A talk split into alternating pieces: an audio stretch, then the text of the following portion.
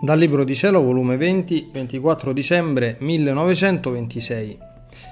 Lamenti e dolori della privazione di Gesù, pene di Gesù nel seno materno. Chi vive nel volere divino è come membro vincolato con la creazione. Mi sentivo tutta in smanie perché il mio dolce Gesù non veniva, ma mentre deliravo dicevo degli spropositi e nella forza del mio dolore ripetevo sempre Gesù, come ti sei cambiato, non l'avrei mai creduto che saresti giunto a privarmi così a lungo di te. Ma mentre sfogavo il mio dolore, il dolce Gesù è venuto da piccolo bambino e gettandosi nelle mie braccia mi ha detto, Figlia mia, dimmi, e tu ti sei cambiata? Ami forse qualcun altro? Non vuoi più fare la mia volontà?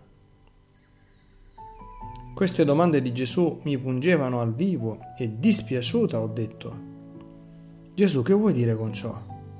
No, non mi sono cambiata. Né amo, né conosco altro amore. Ed amo piuttosto morire, anziché non fare la tua santissima volontà.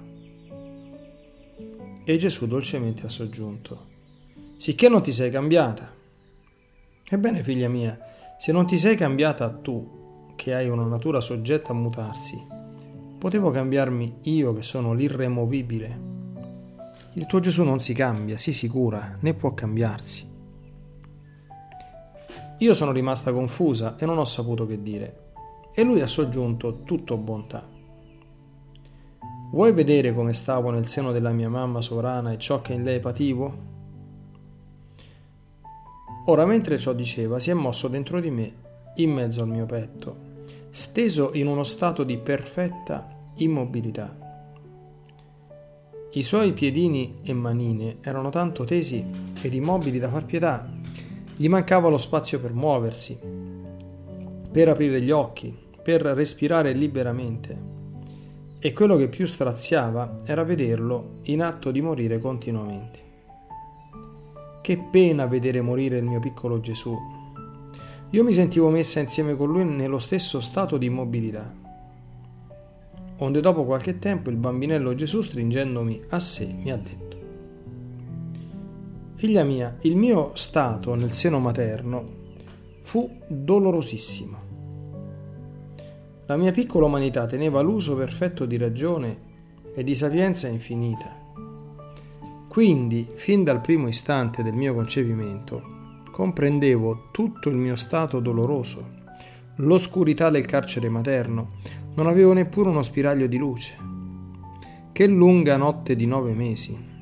La strettezza del luogo che mi costringeva ad una perfetta immobilità sempre in silenzio. Né mi era dato di vagire né di singhiozzare per sfogare il mio dolore.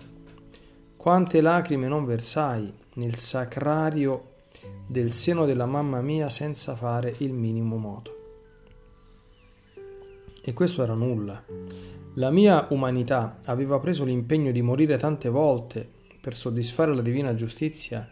Quante volte la creatura aveva fatto morire la volontà divina in loro, facendo il grande affronto di dar vita all'umana volontà e facendo morire in loro una volontà divina. Oh, come mi costarono queste morti! Morire e vivere, vivere e morire fu per me la pena più straziante e continua. Molto più che la mia divinità, sebbene era con me una sola cosa ed inseparabile da me, nel ricevere da me queste soddisfazioni si atteggiava giustizia.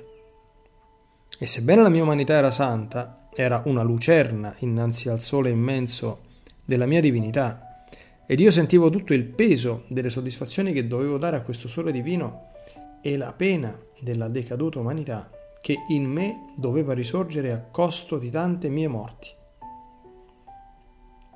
Fu il respingere la volontà divina, dando vita alla propria, che formò la rovina dell'umanità decaduta. Ed io dovevo tenere in stato di morte continua la mia umanità e volontà umana per fare che la volontà divina avesse vita continua in me, per stendervi il suo regno. Da che fui concepito, io pensavo e mi occupavo a stendere il regno del Fiat Supremo nella mia umanità, a costo di non dar vita alla mia volontà umana per far risorgere l'umanità decaduta, affinché, fondato in me questo regno, preparassi le grazie, le cose necessarie, le pene, le soddisfazioni che ci volevano per farlo conoscere e fondarlo in mezzo alle creature. Perciò tutto ciò che tu fai, quello che faccio in te per questo regno, non è altro che la continuazione di ciò che io feci da che fui concepito nel seno della mamma mia. Perciò, se vuoi che svolga in te il regno dell'eterno fiat, lasciami libero, né dar mai vita alla tua volontà. Dopo ciò seguivo i miei atti nell'eterno volere. Ed il dolce Gesù ha soggiunto. Figlia mia, la mia volontà è l'anima e tutta la creazione è il corpo di essa. E come l'anima è una nel corpo, una la sua volontà. Invece il corpo tiene tanti diversi sensi, che come tanti diversi tasti, ognuno fa la sua suonatina ed esercita ciascun membro il suo ufficio distinto. Però c'è tale ordine ed armonia tra loro che quando un membro esercita il suo ufficio, Tutte le altre membra sono tutte intente sul membro operante e penano insieme se quel membro soffre e godono se gode, perché una è la volontà che le muove, una è la forza che possiedono. Così è tutta la creazione, è come corpo animato dalla mia volontà. E ad onta che ciascuna cosa creata fa il suo ufficio distinto, sono tanto unite tra loro che sono più che membro al corpo ed essendo la sola mia volontà che le anime domina, una è la forza che possiedono. Ora, chi fa la mia volontà e vive in essa è un membro che appartiene al corpo della creazione e perciò possiede la forza universale di tutte le cose create, neppure esclusa quella del suo creatore, perché la mia volontà circola nelle vene di tutta la creazione più che sangue nel corpo, sangue puro, santo, vivificato di luce che giunge a spiritualizzare lo stesso corpo. L'anima è tutta intenta a tutta la creazione per fare ciò che essa fa, per stare in comunicazione con tutti i suoi atti, e tutta la creazione è intenta su di lei per ricevere gli atti suoi, perché l'ufficio di questo membro in mezzo ad esso è tanto bella la sua suonatina che tutti sono intenti ad ascoltarla. Perciò il vivere nel mio volere è la sorte più felice ed indescrivibile.